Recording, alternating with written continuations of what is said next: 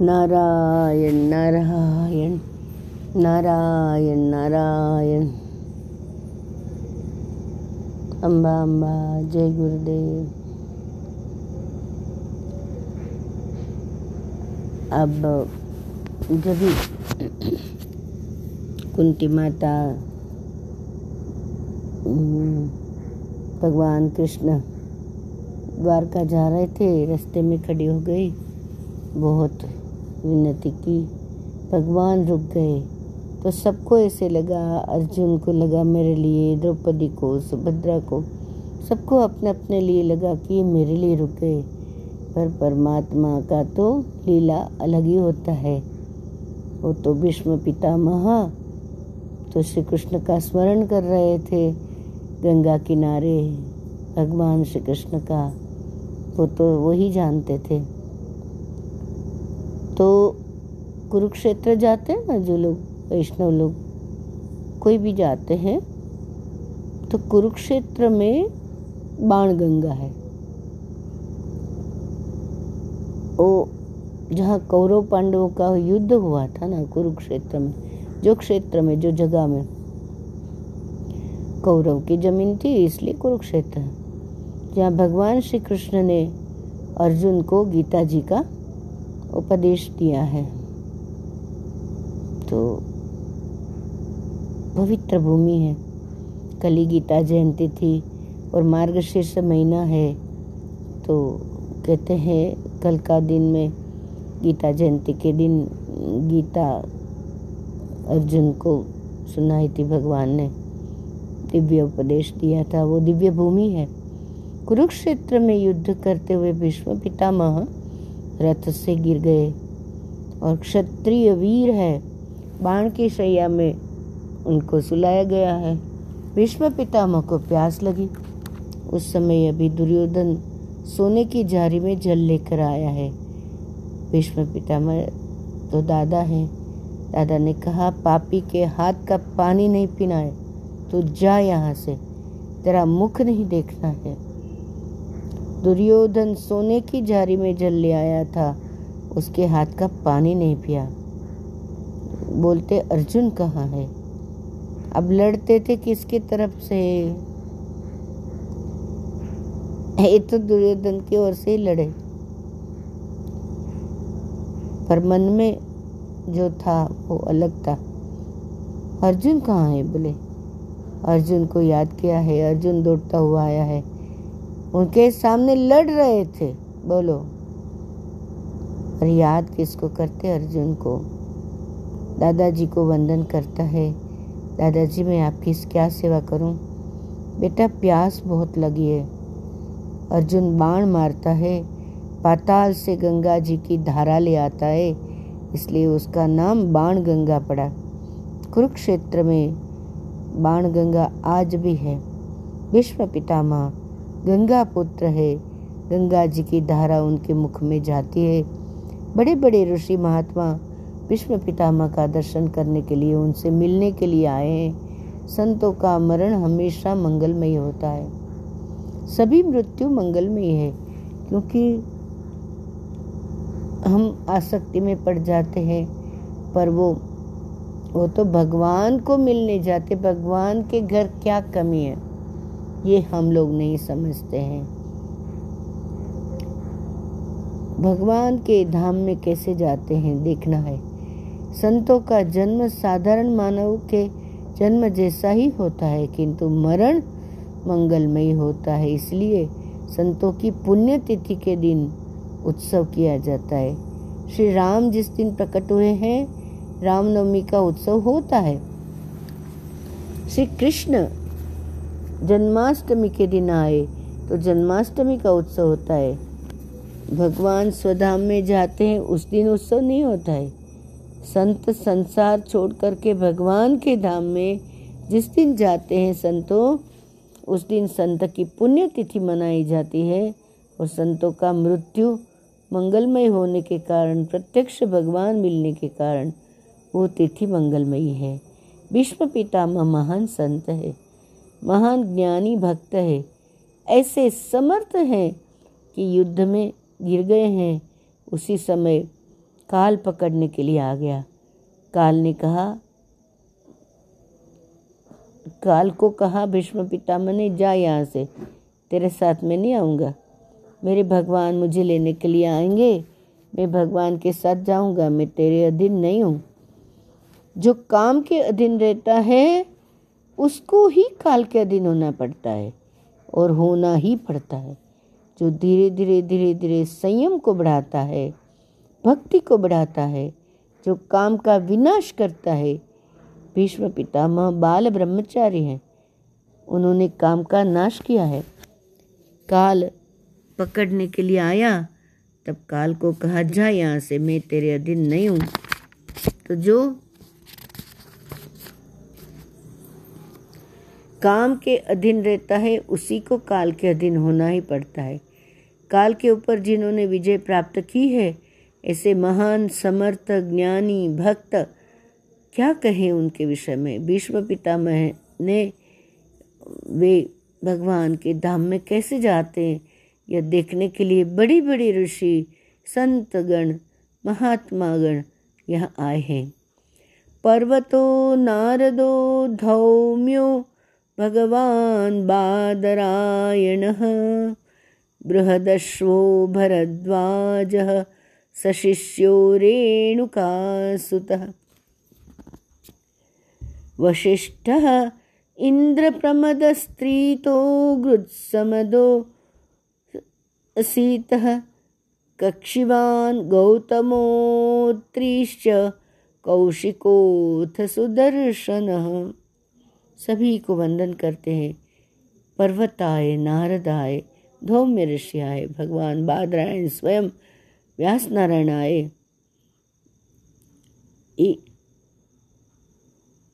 भरद बृहदस्व भरद्वाज और परशुराम सशिष्य रेणुका सुत परशुराम अपने शिष्यगण के साथ आए, वशिष्ठ आए, इंद्र आए, प्रमद आए त्रितो घृष्मद, असित, कक्षिवान, गौतम, अत्रि, कौशिक सुदर्शन सब आए। परशुराम आए हैं व्यास नारायण आए हैं बड़े बड़े संत आए। सभी को विश्व पिता वंदन करते हैं कि मेरे ऊपर इनकी बड़ी कृपा है, ये सब तो आए हैं, किंतु अभी मेरे भगवान नहीं आए। गंगा किनारा है, मुझे श्री कृष्ण का दर्शन करना है। दर्शन करता हुआ मैं प्राणों का त्याग करूँगा। अभी मेरे भगवान नहीं आए। वहाँ कुंती माता, जब भी वो द्वारका जा रहे थे तो रास्ते में खड़ी हो गई, ये उनकी लीला थी। कि हाँ ये मेरा कन्हैया मेरे लिए रुक गया। गंगा किनारे पे ये महाप्रण, महाप्रयाण के लिए राह देख रहे थे भगवान श्री कृष्ण के दर्शन की। इसलिए वो आए, दर्शन करता हुआ मैं प्राणों का त्याग करूँगा। अभी मेरे भगवान नहीं आए, मेरे भगवान के ने वचन दिया है कि अंतकाल में मैं आऊँगा। विश्व पितामह दिवस में अनेक बार प्रभु की प्रार्थना करते हैं। जब यमदूत मुझे मारने के लिए आए, मेरे शरीर में कफ, पित्त, वात का प्रकोप हो जाए, अंतकाल में आप मेरे साथ रहो। मैं आपके साथ में जाऊँगा। भगवान ने वरदान दिया था कि मैं आऊँगा अंतकाल में। तो आप भी अपने भगवान के दिवस में अनेक बार प्रार्थना करो, अंतकाल में साथ रहो। मुझे यमदूतों के साथ नहीं जाना है। मैं आपके साथ जाऊँगा, ऐसे बोलो। प्रेम से प्रार्थना करो। शरीर जब तक अच्छा होता है, तब तक बुद्धि बिगड़ी रहती है। शरीर जब तक बहुत बिगड़ जाता है तो बुद्धि सुधरने लगती है। अब शरीर अच्छा है, बाजी आपके हाथ में है तो प्रभु को प्रसन्न करो। प्रार्थना करने को ताकत है, समय है, मन भी है। विश्व पितामह अनेक बार भगवान की प्रार्थना करते हैं। भगवान ने कहा है आऊँगा आऊँगा। घबराना नहीं, मैं आऊँगा। अभी नहीं आए आए नहीं आए नहीं। कृष्ण की राह देख रहे विश्व पितामह का प्रेम बहुत बढ़ गया है। श्री कृष्ण का आकर्षण हुआ है। पाँच पांडवों के साथ भगवान आए हैं वहाँ। धर्मराज को भगवान ने कहा, जो कुछ भी पूछना है, दादाजी से पूछो। महान ज्ञानी है। धर्मराज दादाजी के चरणों में वंदन करते हैं। धर्मराज को देखकर विश्व पितामह की आँखें गिली हुई है। मेरे वंश का यह दीपक है, धर्म की मूर्ति है कैसे भाग्यशाली है। बड़े बड़े योगी, महात्मा, जिनका दर्शन करने के लिए आतुर होते हैं, वही परमात्मा इसके घर में है। भगवान ने इसको अपनाया है। दादाजी ने आशीर्वाद दिया है। काय की चिंता करते हो? भगवान तेरे घर में है। प्रभु ने तुम्हें अपनाया है। तेरा तो एक निमित्त है। मेरा मरण सुधारने के लिए भगवान आए हैं। सदैव देवो भगवान प्रतीक्षताम। कलेवरं यावदिदं हिनोम्यहं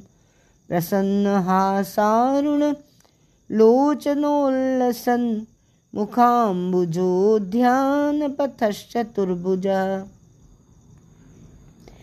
मेरा मरण सुधारने के लिए आए हैं, मेरे भगवान मेरे लिए आए हैं। विश्व पितामह द्वारका नाथ का दर्शन करते हैं। भगवान श्री कृष्ण प्रेम से विश्व पितामह का दर्शन करते हैं।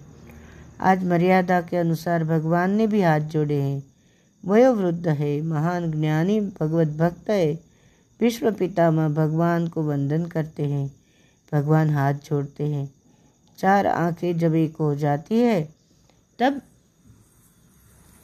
दर्शन का आनंद मिलता है। भगवान ने पितामह को क्या कहा? विष्णु पितामह को, धर्मराज के मन में कुछ पूछने की इच्छा है। आप उसको समझाए वह पूछने के लिए आया है। भीष्म पितामह ने कहा, धर्मराज को जो भी पूछना है, सो मुझसे पूछे। लेकिन मेरे मन में थोड़ी शंका है, इस समय मैं किससे पूछने के लिए जाऊँ? बड़े बड़े चतुर है, बड़े ज्ञानी भक्त है। सभी को आश्चर्य होता है कि, अरे, भीष्म पितामह के मन में क्या शंका हो सकती है? ये तो सब कुछ जानते हैं। इनकी प्रसिद्धि है, ऐसे महान वीर है, ऐसे ज्ञानी भक्त है। कि युद्ध में जिन्होंने भगवान को भी हराया है। जीव अभिमान छोड़कर सर्वकाल जब भगवान की भक्ति करता है, तब भगवान अपने से भी जीव को बड़ा बना देते हैं। मेरी हार तो तेरी जीत। उन्होंने प्रण लिया था, मैं ये कुछ भी नहीं करूँगा, फिर पहिया उठा लिया। भगवान की हार हो जाती है।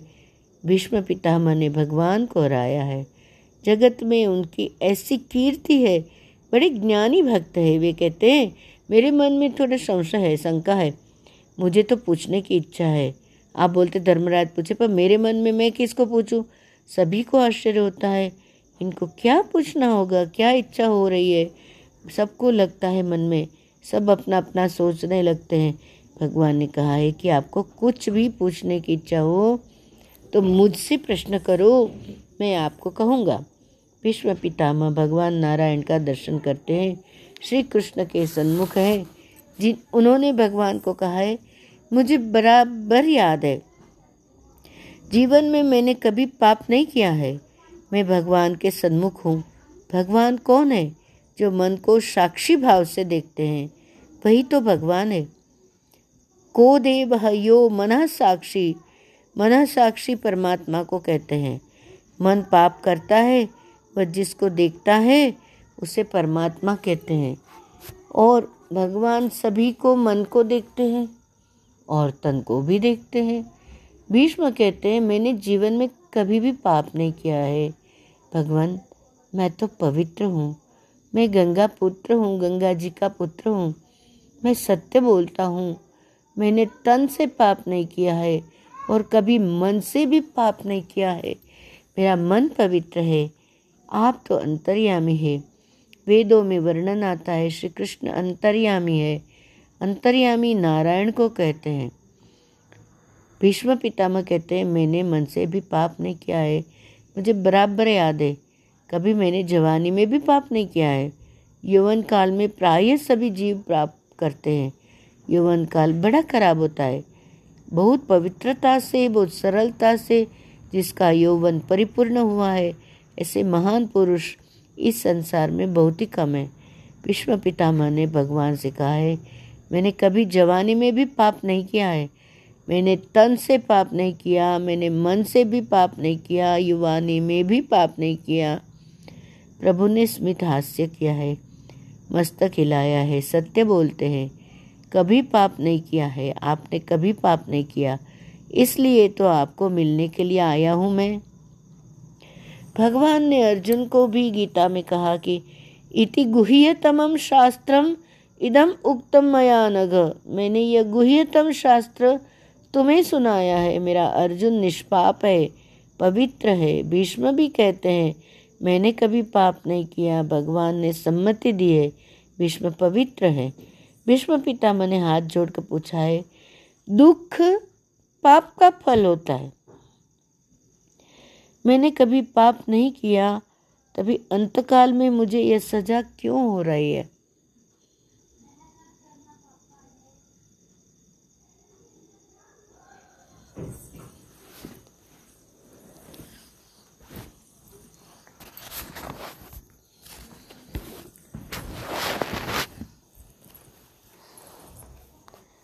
भीष्म पितामह ने हाथ जोड़कर पूछा है दुख आपका फल है। मैंने कभी पाप नहीं किया। तभी अंतकाल में मुझे यह सजा क्यों हो रही है? बाण की शैया में सोए हुए हैं। अर्जुन ने बहुत बाण मारे हैं। घायल हुए हैं। शरीर में से रुधिर निकलता है। अतिशय दुख होता है। यह तो आपकी दया है कि ऐसे दुख में भी आपका ध्यान कर रहा हूँ। ऐसे दुख में भी आपका स्मरण कर रहा हूँ। मैंने पाप किया नहीं है, तभी मैं, मुझे ऐसी सजा क्यों हुई भगवान? भगवान ने स्मित हास्य किया है, मंद मंद मुस्काते हैं, वे कहते हैं, दादा, आपने पाप किया नहीं है, आपने पाप देखा है। उसकी यह सजा है। धर्म की गति अति सूक्ष्म होती है। जो पाप को देखता है, उसको मार पड़ती है।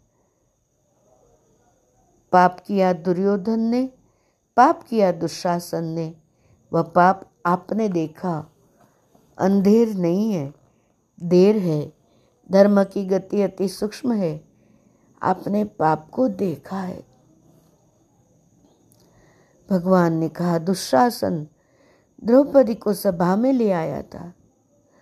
दुर्योधन को मन में आता है, सो बकता है।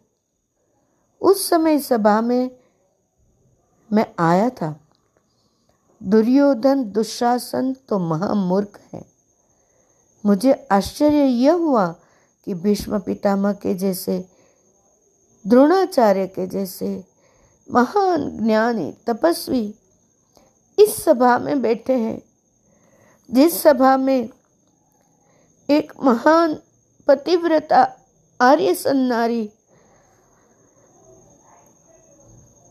आपके घर की पुत्रवधु द्रौपदी का अनादर होता है, दुशासन साड़ी खींचता है। आपके जैसे महान पुरुष वहाँ बैठे हुए देख रहे हैं। और कुछ नहीं बोलते हैं। दादा के नाते तुम बोल सकते थे कि अनाचार दूर करो, बंद करो ये सब। आज्ञा दे सकते थे। ये थी आपके स्थान में, सत्ता में ताकत थी। आपने ऐसा नहीं किया। आपने पाप को देखा है। जो पाप को देखता है, उसको भी सजा होती है। पाप देखना नहीं, दूसरे का पाप सुनना नहीं। दूसरे किसी ने पाप का जीभ से उच्चारण करना नहीं। धर्म की गति अति सूक्ष्म है, दादा। आपने पाप किया तो नहीं है। आपने पाप देखा है। उसकी यह सजा मैंने आपको दी है।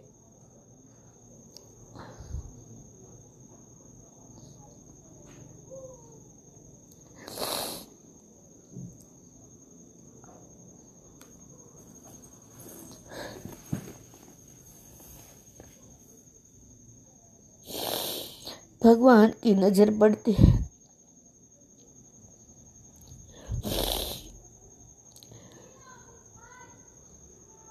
भगवान की आँखों में प्रेम भरा हुआ है। भीष्म पितामह की वेदना शांत हो गई।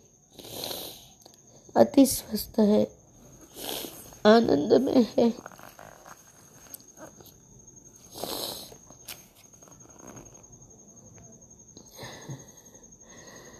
भीष्म पितामह ने धर्मराज को महाभारत के शांति पर्व में, अनुशासन पर्व में,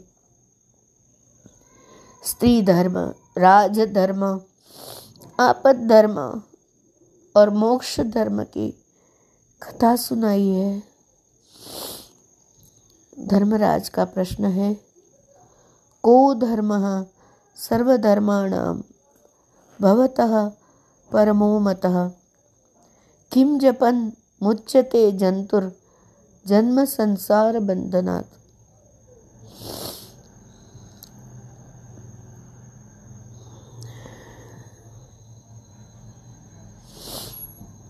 धर्मराज प्रश्न पूछते हैं कि सबसे श्रेष्ठ धर्म कौन है? भीष्म पितामह ने कहा है, सुंदर सिंहासन में शंख चक्र गदा पद्मधारी नारायण विराजमान है। भगवान का दर्शन करता हुआ विष्णु सहस्त्र नाम का पाठ करे। यह सबसे बड़ा धर्म है। विष्णु सहस्त्र नाम का उपदेश किया है। भगवान के नाम का अलौकिक दिव्य शक्ति है। वेदांत के ग्रंथों में ऐसा लिखा है कि ब्रह्मज्ञानी संतों को भी प्रारब्ध भोगना पड़ता है। प्रारब्ध का नाश ब्रह्म ज्ञान से भी नहीं होता, भोग से ही होता है।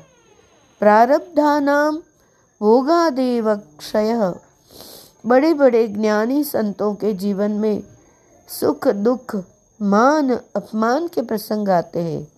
परंतु वे मन को शांत रखते हैं, सहन करते हैं।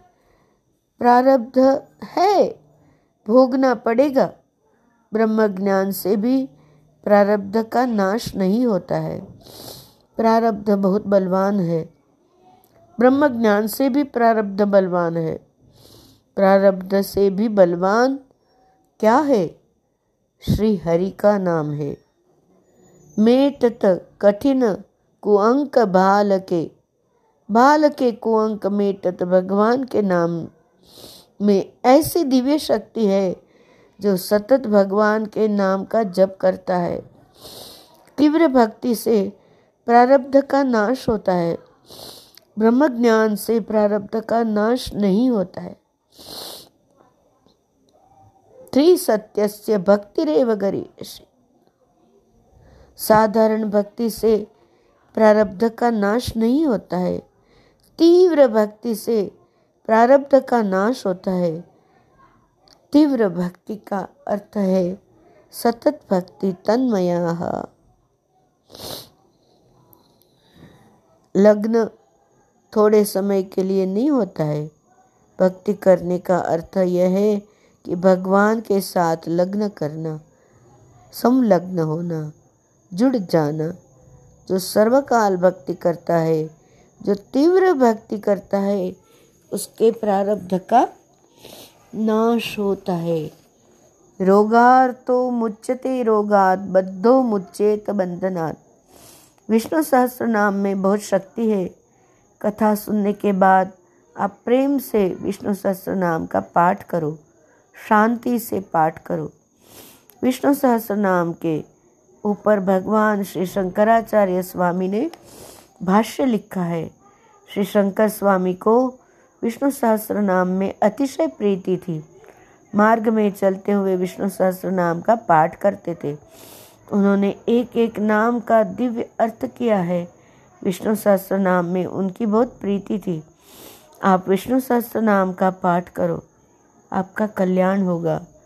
एक बार भोजन करने से प्रथम करो और रात्रि में सोने से प्रथम एक पाठ करो। कम से कम दो पाठ करो। बारह वर्ष तक नियम से दो पाठ करोगे, फिर अनुभव होगा। कोई भी सत्कर्म नियम से बारह वर्ष तक बराबर हो तो उसकी शक्ति बढ़ जाती है। वह सिद्ध हो जाता है। बारह वर्ष का अनुष्ठान माना गया है। जीवन में कैसा भी सुख दुख का प्रसंग आए भक्ति छोड़ना नहीं है। सुख दुख में मानव भोजन नहीं छोड़ता है। भोजन तो करना ही पड़ता है। फिर भगवान की भक्ति क्यों छोड़ते हो भाई? संसार के सुख दुख बादल के समान है। बादल आता है, बादल जाता है। सुख भी आता है और जाता है। सुख दुख को बहुत महत्व देना उचित नहीं है। बारह वर्ष तक जो नियम से विष्णु सहस्र नाम का पाठ करेगा बारह वर्ष के बाद उसको अनुभव होगा। विष्णु सहस्र नाम में दिव्य शक्ति है। रात्रि में सोने से प्रथम विष्णु सहस्र नाम का पाठ करो। वैष्णव वह है जो भगवान के साथ सो जाता है। रात्रि में भक्ति करने की बहुत ज़रूरत है। रात्रि माने अज्ञान का समय। रात्रि में जो भक्ति नहीं करता, उसको काम मारने के लिए आता है। रात्रि में जो भक्ति नहीं करता, वो तो पाप करता है। रात्रि में विष्णु सहस्त्र नाम का पाठ करो। भगवान का स्मरण करता हुआ मानव सो जाए तो निद्रा भी भक्ति हो सकती है। विष्णु सहस्त्र नाम का उपदेश किया है, पाठ शांति से करो। आँख से दर्शन करो, मन से स्मरण करो, कान से पाठ को सुनो और जीभ से धीरे धीरे बोलो। विश्वं विष्णुर्वषट्कारो भूतभव्य भवत्प्रभु भूतकृद्भूतभृद्भावो भूतात्मा भूतभावनः। विष्णु सहस्र नाम में बहुत शक्ति है। ब्रह्म ज्ञान से भी प्रारब्ध का नाश नहीं होता है।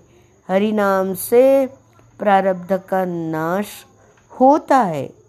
भगवान के नाम में ऐसी दिव्य शक्ति है। भीष्म पितामह भगवान श्री कृष्ण का दर्शन करते हैं। आँख से श्री कृष्ण को अंदर ले गए हैं। अब आत्मस्वरूप में नारायण का दर्शन करते हैं। दर्शन का अर्थ यह है कि आँख से भगवान को अंदर ले जाना है। फिर तो आँख बंद करके भीष्म पितामह ने अंत में भगवान की स्तुति करी है। इतिमति रूप कल पिता वितृष्ण भगवती सात्वत पुंगवे विभुम्नि। स्वसुखमुपगते क्वचित् विहर्तुं प्रकृतिमुपेयुषि यद्भव प्रमा। बहुत सुंदर स्तुति है। इतिमति रूप कल्पिता मेरे लिए भगवान कृपा करके आए। मैं भगवान को क्या अर्पण करूँ? विश्व पितामह ने कहा है, अब मुझे मन की ज़रूरत नहीं है। अपनी बुद्धि और मन मैं आपको अर्पण करता हूँ। कोई भी जीव भगवान को जब कुछ देता है तो भगवान को भी लेने में संकोच होता है। ये देता है तो ऐसे लगता है कि ये ज़्यादा कुछ मांगेगा। जीव का स्वभाव है, थोड़ा देना और ज़्यादा लेना, ऐसा जीव का स्वभाव है दुनिया में, हम देख रहे हैं भगवान। कैसे सौदा करते भगवान के साथ?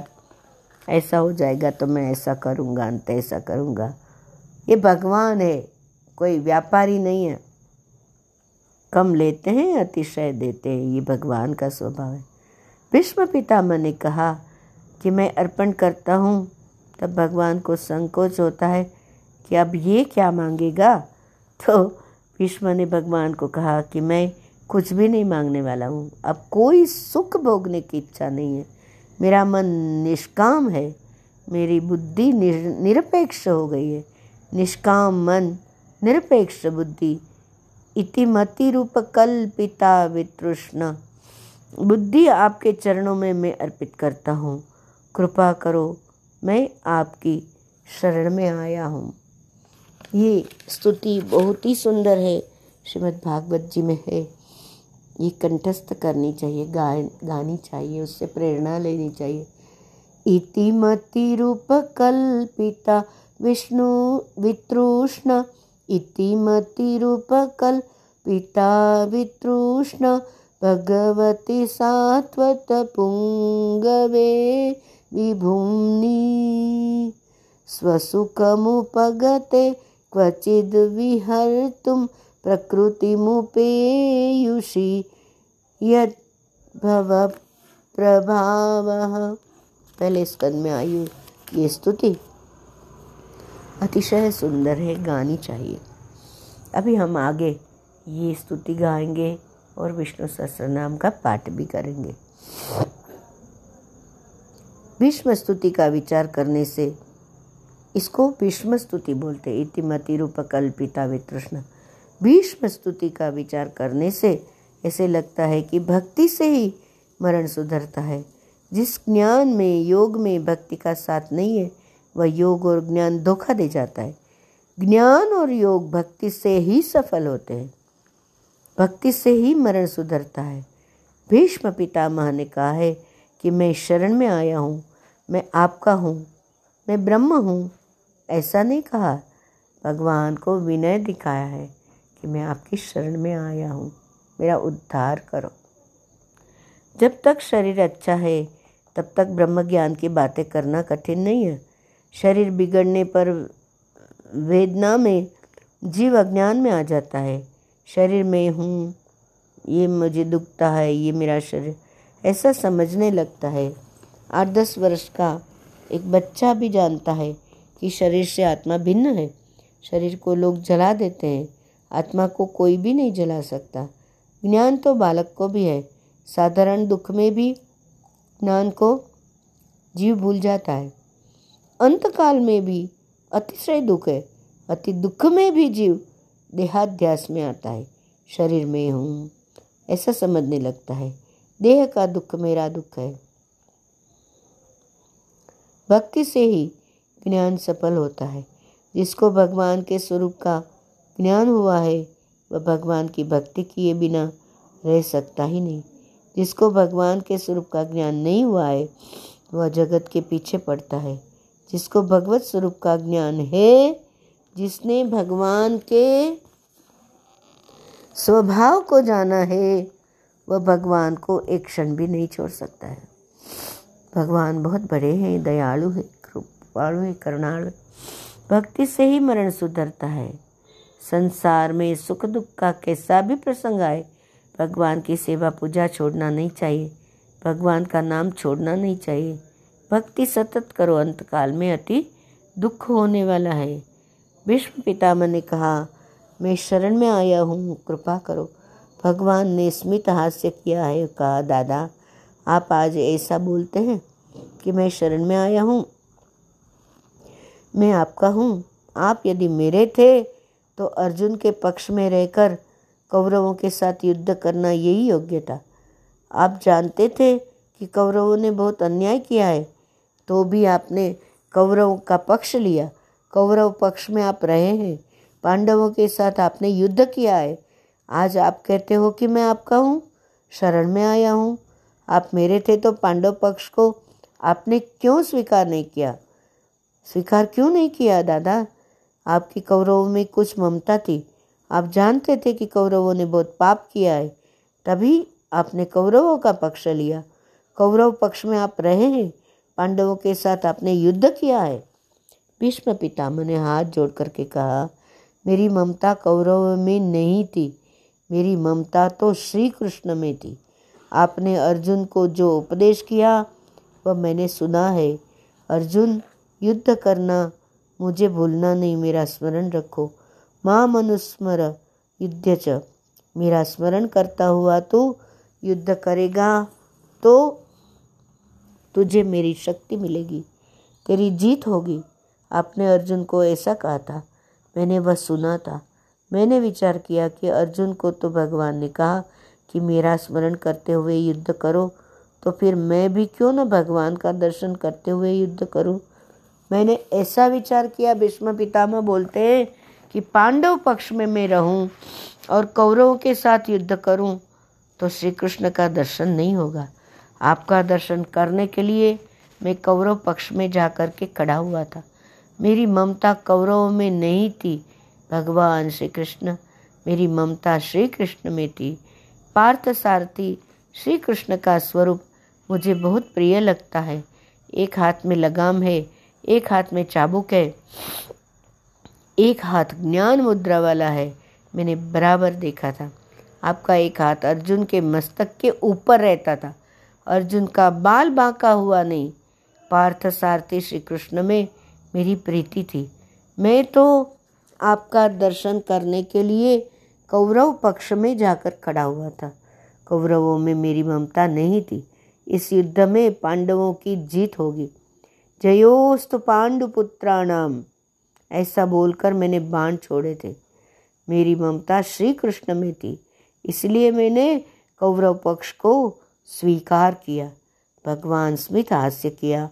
भीष्म पितामह ने सुंदर स्तुति करते हुए कहा, भक्ति जब बहुत बढ़ जाती है, तब भेद का विनाश होता है। साधारण भक्ति में भक्त और भगवान ऐसा भेदभाव होता है। अतिशय भक्ति बढ़ गई, बढ़ने पर भेद का विनाश हो गया, अभेद हो गया। भीष्म पितामह की भक्ति बहुत बढ़ गई। भगवान को देखते देखते उनको अंदर नारायण का दर्शन होता है, बाहर नारायण का दर्शन होता है। दाहिने बाजू नारायण, बाएँ बाजू में नारायण। अब तो जगत दिखता ही नहीं है। भगवान के दर्शन में स्वर्ण में ऐसे तन्मय हो गए हैं। विश्व पितामह श्री कृष्ण चरण में लीन हुए हैं। अतिशय भक्ति बढ़ने पर भक्त भगवान से अलग नहीं रह सकता। भक्ति भेद का विनाश करती है, फिर भक्त और भगवान दोनों एक हो जाते प्रतिदृशमिव नैकधार्कमेकं समधिगतोऽस्मि विधुतमो भेदमोह समधिगतोऽस्मि विधुत भेदमोह साधारण भक्ति में भक्त और भगवान ऐसे भेदभाव होता है। अतिशय भक्ति बढ़ गई तो भेद कहाँ रहा? भक्त और भगवान एक हो गए। देवों ने पुष्प वृष्टि की है। सभी को आनंद होता है। धर्मराज को थोड़ा दुख होता है। दादाजी मुझे छोड़कर चले गए। उनको कैसे सदगति मिली है? गंगा किनारे उत्तरायण में श्री कृष्ण दर्शन करते हुए प्राण छोड़े हैं। विश्व पितामह भगवत उच्चारणों में लीन हुए हैं। आकाश में देव गंधर्व दुंदु भी बजाते हैं। पुष्प वृष्टि करते हैं। ऐसा महान भगवत भक्त हुआ नहीं और होगा भी नहीं। सभी को आश्चर्य होता है। धर्मराज ने श्राद्धाधिक विधि की है। धर्म राज्य की स्थापना करके भगवान श्री कृष्ण द्वारका में जाते हैं। यहाँ विश्व पितामह के महाप्रयाण का कथा में ये आया कि ब्रह्म ज्ञान भी प्रारब्ध को दूर नहीं करता है, पर हरिनाम कर सकता है। हरि नारायण नारायण। नारायण।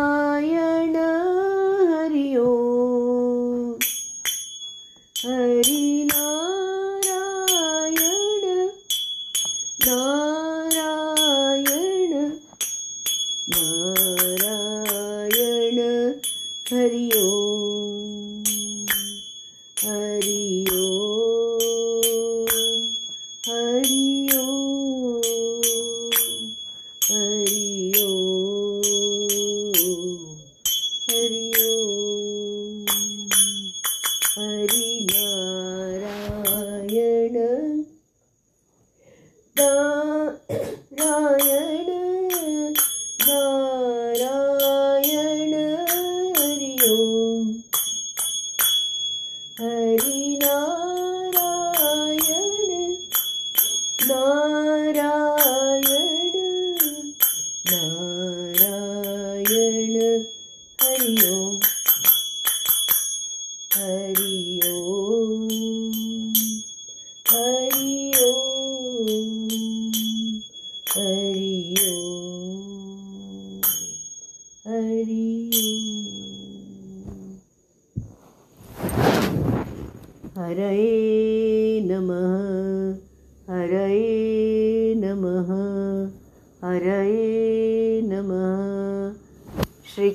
कन्हैया लाल की जय।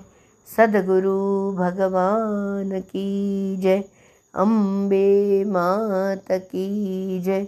हरि गुरु संतन की जय। ओम नमः। पार्वती पतये हर हर महादेव। हर। अच्युतानंत गोविंद। अच्युतानंत गोविंद अच्युतानंत गोविंद गोविंदा गोविंदा जय गुरुदेव।